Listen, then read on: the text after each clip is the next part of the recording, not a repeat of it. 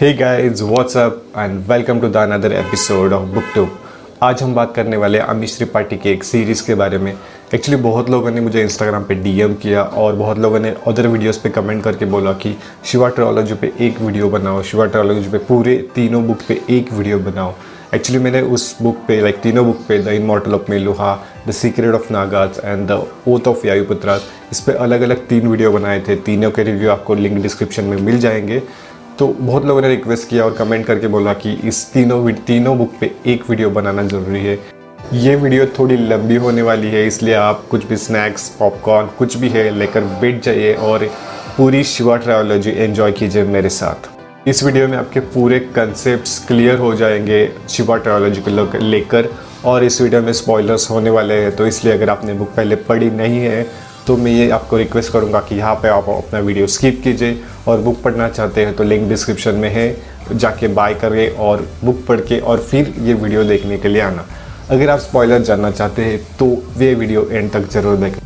लेकिन उससे पहले अगर आप मेरे चैनल पे नए हो तो do subscribe and press the bell icon ताकि कोई भी मैं नया वीडियो पोस्ट करूँ तो आपको सबसे पहले नोटिफिकेशन मिल जाए। मैं इस चैनल पे बुक के बारे में, सारे लेटेस्ट बुक के बारे में मार्केटिंग के बारे में और फ्रीलांसिंग के बारे में बात करता हूँ। अगर आपको ये कुछ भी मिस नहीं करना फ़र्स्ट व्यूवर बनना है तो ज़रूर सब्सक्राइब करना और बेल आइकन को दबाना। फ़र्स्ट थिंग फ़र्स्ट अगर आप यह बुक पढ़ना चाहते हुए आपने पहले से ही पढ़ी है तो आपको पता होगा कि शिवा ट्रोलॉजी का नाम सुनते ही आपको बहुत सारे माइथोलॉजी कैरेक्टर्स याद आ जाएँगे। शिवा के बारे में या लॉर्ड शिवा के बारे में आपको ये बुक लगेगी। लेकिन ये बुक वैसे नहीं है। आप डोंट ट्राई टू कनेक्ट मतलब आपको जो माइथोलॉजी आपको जो शिवा के बारे में पता है और इस बुक में जो भी है, ये दोनों चीज़ें कनेक्ट करने की कोशिश मत करना बिकॉज़ ये कंप्लीट फिक्शन वर्क है। इस इसका और हमारे माइथोलॉजी से कोई सम, कोई कनेक्शन नहीं है एक्चुअली हाँ इस कैरेक्टर के सारे नाम माइथोलॉजी से लिए गए हैं लेकिन ये स्टोरी कम्प्लीटली डिफरेंट है। ये स्टोरी मॉडर्न है। ये स्टोरी में बहुत सारा फिक्शन वर्क है बहुत सारी फिलोसॉफिकल है। सो ये आपको मेरी रिक्वेस्ट है। अगर आपने पहले ही पढ़ी हो तो आपको ये पता होगा कि कैरेक्टर के नाम सेम है लेकिन स्टोरी अलग है। अगर आपने पहले पहले से पढ़ी नहीं है और आप ये स्टार्ट करना चाहते हो तो एक रिक्वेस्ट है, सब कुछ try to imagine with reimagine मतलब ऑथर के इमेजिनेशन के साथ सोचो कम्प्लीटली न्यू वर्ल्ड में हो, ऐसा सोचो, ताकि आप ये बुक पूरा इन्जॉय कर पाओगे। वरना अगर आप पहले से ही जो आपको पता है, उससे कनेक्ट करने की कोशिश करोगे तो आपको लगेगा कि ये बहुत बुक बहुत बुरी है, इसमें कुछ सच्चाई बताई नहीं गई है। तो ऐसा आपको लगेगा ऐसा आपको नहीं लगना है तो ज़रूर ज़रूर री थिंक करो या री इमेजिन करो पूरी कंसेप्ट को। हाँ इस बुक में फ़िलोसफी बहुत है, कुछ अच्छी फ़िलोसफी है। मतलब बुक इज़ ऑलमोस्ट फ़िलोसॉफिकल बहुत सारे आमिश ने अच्छे पॉइंट्स दिए गए। तीनों बुक के बारे में बात करेंगे, तीनों बुक की फ़िलोसफी डिस्कस करेंगे।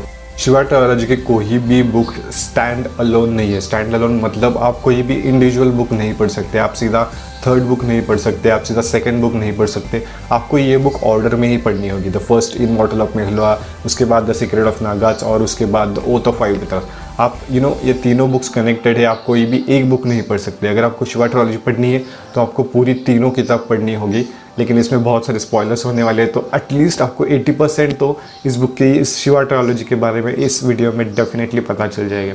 इस बुक के फिलोसफी की बात करें तो हमारे एक्शंस के बारे में हमारे थॉट्स के बारे में गुड वर्सेस इविल क्या होता है तो ये सारी चीज़ें इस बुक में डिस्कस कर की है। अगर आपको इसके बारे में लाइक इंडिविजुअल बुक के बारे में जानना है कि इसके गुड पॉइंट्स क्या है और बैड पॉइंट्स क्या है या अच्छी बातें कौन सी है, बुरी बातें कौन सी है तो मैंने लिंक डिस्क्रिप्शन में दे दिए हर एक इंडिविजुअल वीडियो की आप जाके वो वॉच कर सकते हो ताकि आपको इंडिविजुअल बुक का रिव्यू पता चलेगी इंडिविजुअल बुक में क्या अच्छी चीज़ें, क्या बुरी चीज़ें। ये पूरी हम, इस बुक में हम गुड पॉइंट्स बैड पॉइंट्स की बात नहीं करेंगे। सीधा स्टोरी की बात करेंगे कि स्टोरी में क्या अच्छा लगा और स्टोरी कैसे मूव हो जाती है। और इस बुक में ऑलमोस्ट आपको सारी श्योर ट्रोलॉजी समझ में आ जाएगी। जैसा मेरा मानना है। अगर आपको नहीं समझ में आती तो मुझे ज़रूर बताना। अगर आपको ये वीडियो अच्छा लगता है तो आपके फ्रेंड के साथ शेयर करना। जिनको श्योर ट्रोलॉजी पसंद आई थी, उनके साथ शेयर करना। शिवा ट्रायोलॉजी की first book the immortal of Meluha की जो बहुत अच्छे से लेके गई है, ये एक्चुअली 900 BC में सेट है। और इस बुक के बारे में बात करें तो एक मैन मतलब एक एक एक पर्सन की जो डिस्ट्रॉयर ऑफ़ द इविल कैसे बन जाता है, इसके अराउंड सारी बुक है। अगर आपको पता चल गया होगा डिस्ट्रॉयर ऑफ़ द इविल मतलब क्या है, और वो डिस्ट्रॉयर मैन कौन है obviously none other than Shiva तो शिवा के बारे में ये स्टोरी है not exactly that Shiva but हाँ माइथोलॉजी से कंसेप्ट है तो थोड़ा बहुत आप कनेक्ट कर सकते हो बट ये थोड़ा मॉडर्न सिविलाइजेशन पे बेट है। तो इसमें क्या होता है कि दो एम्पायर्स होते हैं, एक Meluha empire and Swadweepan empire तो ये दोनों एम्पायर होते हैं कि जिसके बारे में ये पूरी स्टोरी है। स्पेसिफिकली बात करें तो ये मेलुहा एम्पायर के बारे में ही मोर ऑफ़ द स्टोरी है। Meluha empire and Swadweepan empire तो ये दोनों है, इनके, इन पे रूल कर रहे होते हैं एक चंद्रवंशीज और सूर्यवंशीज।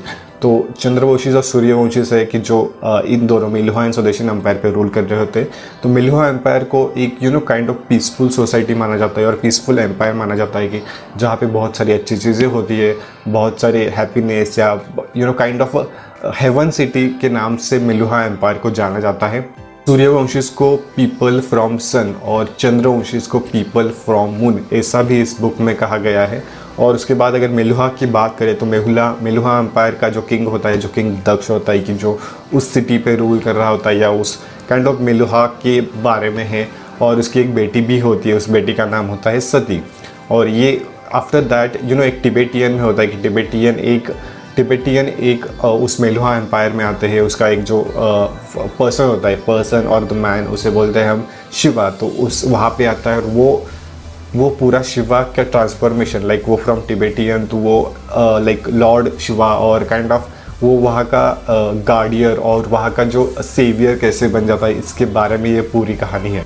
मिलवा अंपायर में जो पीपल यानी कि जो लोग हैं, जो लॉर्ड राम को फॉलो करते हैं सूर्यवंशीज में से तो वो एक्चुअली एक मसीहा को ढूंढ रहे होते हैं कि एक्चुअली उनको मसीहा चाहिए कि जो उन्हें चंद्रवंशी से बता बचा सके। यानी कि यहाँ पे एक ऐसे भी कनेक्शन है कि चंद्रवंशीज और नागास अलाइंस है मतलब उन दोनों की कनेक्शन है, वो एक साथ में है, एक साथ में काम करते हैं। तो ऐसा काइंड ऑफ़ है और उनसे बचाने के लिए उन्हें एक मसीहा की ज़रूरत होती है। उसी टाइम पे शिवा और उसके टिबेटियन की एंट्री में लुहा में आ जाती है और Shiva destinated to become that person मतलब Shiva is known as a Neelkanth in this book आपको नीलखंड की स्टोरी पता ही होगी कि उसका थ्रोट ब्लू कलर का होता है तो वो शिवा शिवा ही होता है तो नीलकंठ वैसे बन जाता है और वो यू नो मिलुहा के पीपल को लगता है कि यही हमारा सेवियर है या यही हमारा मसीहा है कि जो हमें चंद्रवंशी से बचाएगा।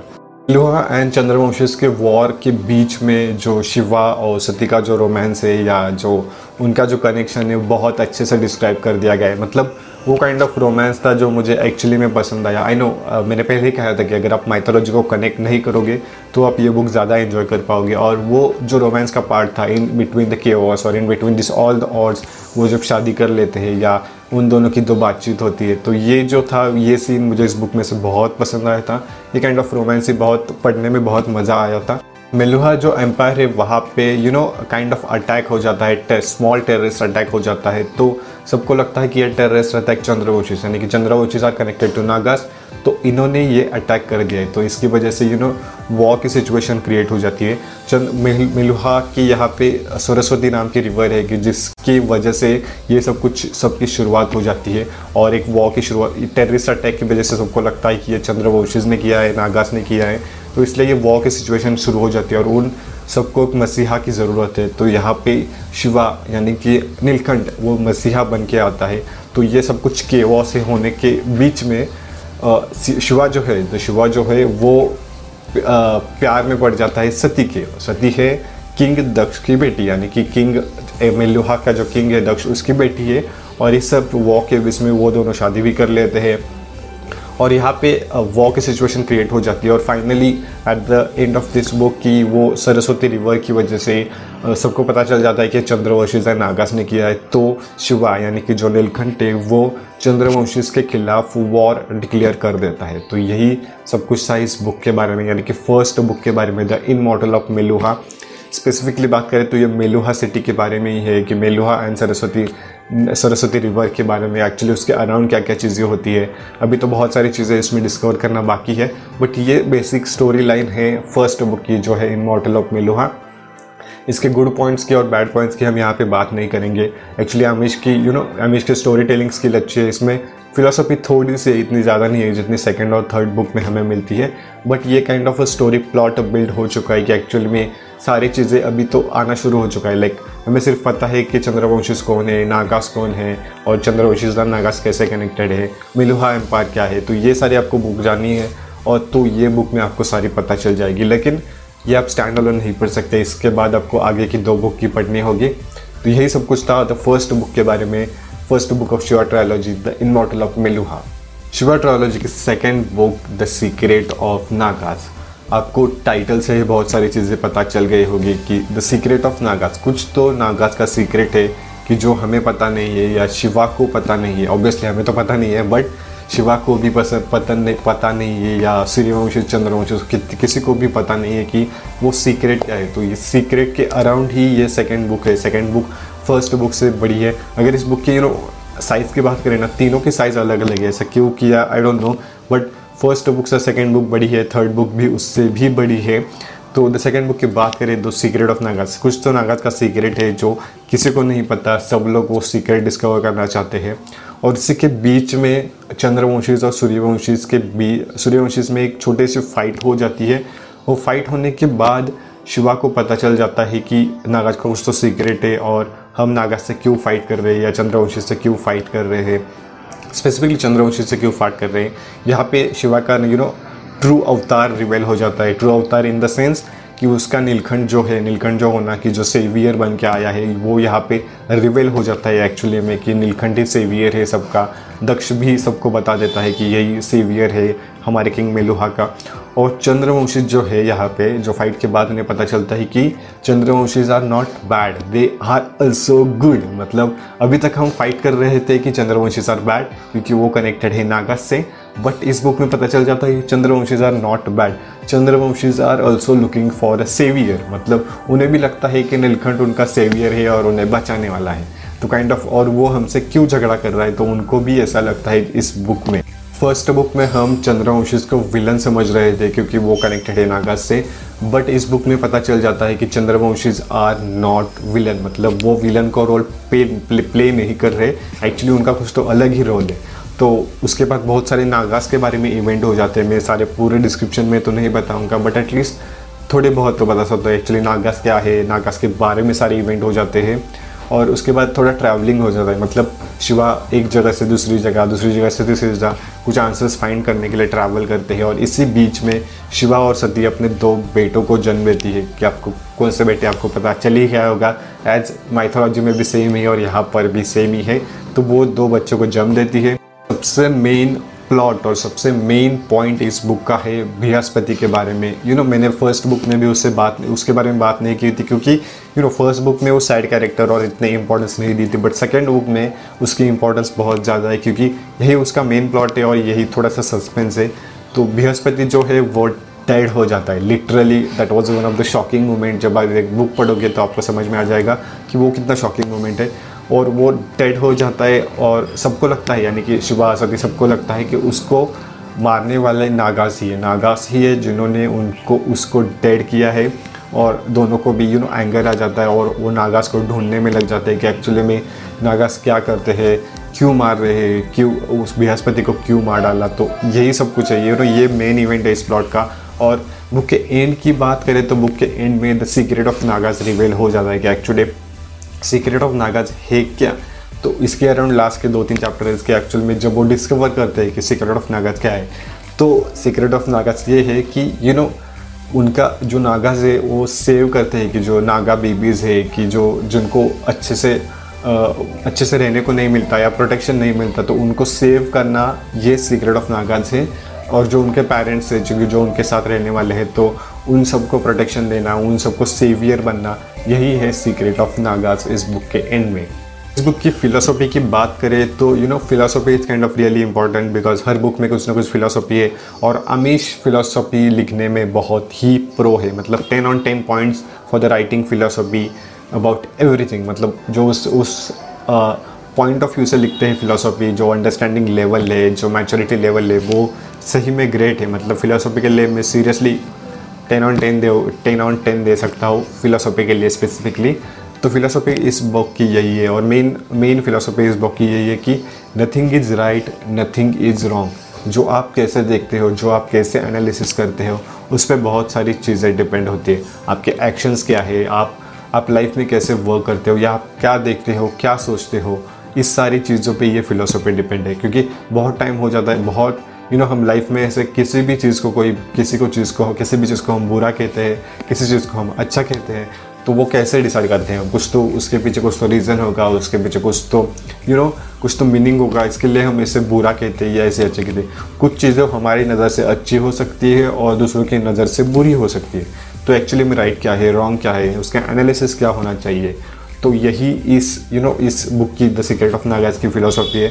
The way the secret of Nagas name में ही बताया गया है कि उनका रियल सीक्रेट पता नहीं होता इसके लिए हम उन्हें बुरा मानते हैं। द सीक्रेट ऑफ़ नागाज को और नागाज को बुरा मानते हैं। और कुछ लोग होते हैं कि जो नागाज के साइड से उनको या नागा बेबीज़ वगैरह वो अच्छे बोलेंगे क्योंकि उनके लिए वो हेल्प कर रहे हैं।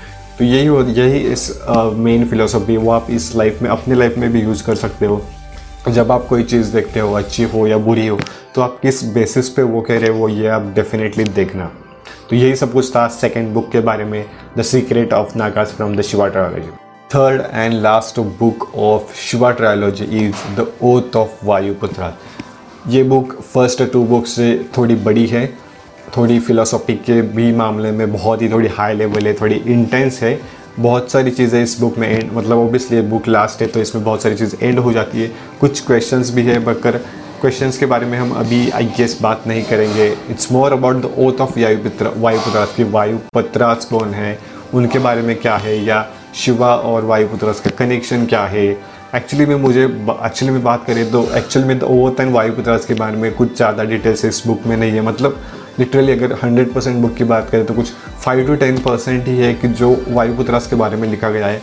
बाकी सारी किताब शिवा के ट्रैवलिंग के बारे में या सीता के बारे में, इसके बारे में ही है मोर अबाउट दिस कि सीता के डेथ हो जाती है, उसकी डेथ हो, डेथ होने का रीज़न या शिवा कैसे ट्रैवल करता है डिफरेंट डिफरेंट लोकेशन से और वो क्या क्या चीज़ें उसे मिलती है और क्या क्या उसकी अंडरस्टैंडिंग हो जाती है, वो वायुपुत्र से कैसे मिलता है। तो इस इस, इसके बारे में ही ये पूरी थर्ड किताब है। में आपको 70 टू 80 परसेंट फिलोसॉफी मिल जाएगी। फिलोसॉफी जो हिंदू माइथोलॉजी से लिखी गई है जो कि लाइफ के बारे में लिखी गई है और जो कि गुड वर्सेस सिविल के बारे में लिखी मतलब क्या अच्छी चीज़ है, क्या बुरी चीज़ है, इसको अंडरस्टैंडिंग क्या करना है, जो हमने सेकेंड बुक में देखा था। तो उसके बारे में बहुत सारी इसमें फ़िलोसॉफी ले गए। कुछ पर्ल ऑफ़ विस्डम्स भी है कि जो आपको अंडरस्टैंड करने में ईजी हो जाएँगे, जो आपको डाइजेस्ट करने के लिए ईजी हो जाएँगे। तो फिलोसॉफी इसमें बहुत सारी है, आपको उतना पढ़ने में भी मज़ा आ जाएगा। लेकिन इस बुक का सबसे इंपॉर्टेंट पॉइंट है कि जो बृहस्पति के बारे में है सेकेंड बुक में हमने देखा था कि वो डेड हो चुका है और यू नो नागास ने उनको मार दिया है या ऐसा सबको लगता था। बट इस बुक के स्टार्टिंग में या इस बुक के थोड़े पेजेस में हमें पता चल जाता है कि he is not dead actually and that was another you know kind of goosebumps देने वाला मोमेंट था कि एक्चुअली में वो डेड नहीं हुआ। तो फिर ये इविल नाम की चीज़ एक्चुअली में है क्या? इविल किसको कहते हैं या इविल क्या है? रियली नागास ने उनको, रागास ने उनको यू नो डेड किया था या बृहस्पति ने अपनी डेट को क्यों यू नो सबसे खुद से बताया था कि उसने डेट अपनी फेक डेट क्यों बनाई थी? ये किसी को पता नहीं था सेकंड बुक में, या थर्ड बुक में भी पता नहीं चलता स्टार्टिंग में कि वो उसने खुद से सबको क्यों बताया कि आई एम डेड या सबको बता दो कि आई एम डेड ऐसा उसने अपनी फेक ड्यूट एग्जीक्यूशन क्यों किया? तो इसके बारे में इसमें बहुत कुछ लिखा गया है। After that Shiva wants to know what is evil इसलिए वो बहुत सारी जगह पर ट्रैवलिंग करता है। इस बुक में महादेव के बारे में भी बहुत कुछ लिखा गया है एक्चुअली महादेव के कंसेप्ट क्या है, या वो क्या चाहते हैं? The world is need to balance मतलब अगर आपने what the end war and war the Mawar के एंड वॉर मूवी देखी होगी तो उसके विलन की जो कंसेप्ट होती है कि जो फिफ्टी फिफ्टी चीज़ें फिफ्टी फिफ्टी चीज़ें होनी चाहिए, तभी हम वर्ल्ड पे कंट्रोल कर पाएँगे या वर्ल्ड बैलेंस हो जाएगा। The same kind of concept इस बुक में भी है कि जो आपको पढ़ने में मज़ा आ जाएगा। ऑब्वियसली अगर आपने obviously most of the people have watch that movie तो आपको उससे पहले ही इस बुक में वैसे कंसेप्ट है किया। यू नो पुरातन की बात की गई है या माइथोलॉजी की बात की गई है फिलासफी के बारे में बात की गई है कि वर्ल्ड नीड्स बैलेंस हो उसमें अप्स एंड डाउन्स होते हैं इविल्स और गुड्स होते हैं। इस बुक में सोमरस के बारे में बहुत कुछ बताया गया है कि एक्चुअली वो होता क्या है उसका मीनिंग क्या है और उसको लेने से इंडियन लोगों पे इफ़ेक्ट क्या हो जाते हैं या मिलहन कंट्री की या पूरे इंडिया के लोगों पे जो इफ़ेक्ट्स होते हैं सोमरस के बारे में तो उसके बारे में इसमें बहुत कुछ लिखा गया है। उसके बाद शिवा डिस्कवरी के बीच में उज्जैन जाते हैं कि जिन्हें जो वहाँ पे चीफ ऑफ़ वसुदेव पंडित है, उनसे मिल जाते हैं और उनसे बात करने के बाद बहुत सारी चीज़ें उनको पता चल जाती है। उसके बाद उन्हें पता चल जाता है वा, वायुपुत्रास का एक मेंबर है कि जो उसके बारे में उसे इन्फॉर्मेशन मिल जाती है तब वो उसको ढूँढने के लिए उन्हें उससे बात करने के लिए जाता है। आफ्टर वॉर होने के बाद वो चीफ ऑफ़ वायुपुत्रास यानी कि जो नेम है बुक का वायुपुत्रास तो अभी इसके बारे में थोड़ी बहुत चीज़ें बताई गई है। कि चीफ ऑफ़ वायुपुत्रास कौन है? तो वो चीफ ऑफ़ वायुपुत्रास से मिलते हैं और वो उसके मतलब शिवा के अंकल ही होते हैं। उसका नाम मित्रा मित्रा ही उनका नाम होता है। और वो सब लोगों को बता देते हैं कि शिवा ही नीलकंठ है, शिवा ही सेवियर है। ये सब कुछ पता चलने के बाद हमारे जो किंग दक्ष दक्ष है, मिलुहा के जो किंग है, वो शिवा को मारने का प्लान बनते हैं। शिवा को you know kind of execute करने के लिए वो प्लान बनाते हैं और एक इजिप्टियन असिस्टेंट को वो भेजते हैं उसे मारने के लिए। तो उसके बाद फाइट हो जाती है और शिवा शिवा सॉरी सती सती जो है, वो डेट हो जाती है। फिर यू नो काइंड ऑफ़ थोड़ा नेगेटिव एनवायरमेंट वहाँ पे क्रिएट हो जाता है सती के बारे में। सती का रिवेंज लेने के लिए उसके गणेश, कार्तिक, ये जो है बाकी सारे लोग काड़े कैरेक्टर से, वो उसका रिवेंज लेने के लिए जाते हैं और यहाँ पे स्टोरी एंड होने के लिए आ जाती है। ब्रिजू जो कैरेक्टर है कि वो अपने नॉलेज शेयर करने के लिए मतलब वो टीचिंग फ़ील्ड में चला जाता है, वो अपनी नॉलेज सबके साथ शेयर करने के लिए चला जाता है और वो कंटिन्यू करता है कि अपनी टीचिंग और अपनी नॉलेज के साथ सती के बारे में बात करें तो अब तो डेट हो चुकी है, लेकिन उसको लोग भूल ना जाए, इसलिए उसे गॉडनेस का नाम दिया जाता है और उसके जो एशेस होते हैं आफ्टर डेट जो एशेस होते हैं, वो पूरे इंडिया में थ्रो कर दिए जाते हैं, पूरे इंडिया में यूनिवर्सिटी और पूरे इंडिया में थ्रो कर दिए थ्रो पहले ही कहा था कि सोमरस के बारे में उसमें बहुत कुछ है तो सोमरज सोमरस कोई फिर से बना ना पाए या आई मीन उसका मैस मैन्युफैक्चरिंग कर ना पाए, क्योंकि उसके इफ़ेक्ट्स बहुत सारे हो जाते हैं इंडियन लोगों पे तो कोई उसका मैस मास मैन्युफैक्चरिंग कर ना पाए, इसलिए उसके you know kind of control किया जाता है। कोई मास मैन्युफैक्चरिंग ना करे। यमुना रिवर को ईस्ट की तरफ़ चेंज किया जाता है और सरस्वती जो रिवर है, उसका एंड हो जाता है और इसी के साथ शिवा ट्रायोलॉजी का भी एंड हो जाता है। तो यही सब कुछ था शिवा ट्रायोलॉजी के बारे में और थर्ड बुक के बारे में। इस थर्ड बुक में मोर अबाउट वायुपुत्रास के बारे में बहुत कम लिखा गया है, लेकिन काइंड ऑफ़ शिवा ट्रायोलॉजी मुझे अच्छी लगी, बहुत अच्छी फिलोसफी भी है। शिवा ट्रायोलॉजी के लास्ट के दो books is more about good versus evil actually में गुड चीज़ें क्या है, या अच्छी चीज़ें क्या है, और बुरी चीज़ें क्या है, इन दोनों में डिफरेंस क्या होता है, या हम कैसे देखते हैं, इसके बारे में है। इसके इंडिविजुअल्स रिव्यू मैंने पहले ही डाल दिए कि जो स्पॉयलर फ़ी है, वो आप जाके देख सकते हो। अगर आपको ये वीडियो पसंद आता है तो लाइक लाइक ज़रूर करना। अगर फिलासफी की बात करें तो इसमें एक चीज़ बताई गई है कि जो बैड होती है बैड चीज़ें होता है कि वो हमें रिमूव करनी है अपने लाइफ से और गुड चीज़ें वहाँ पे डालनी है।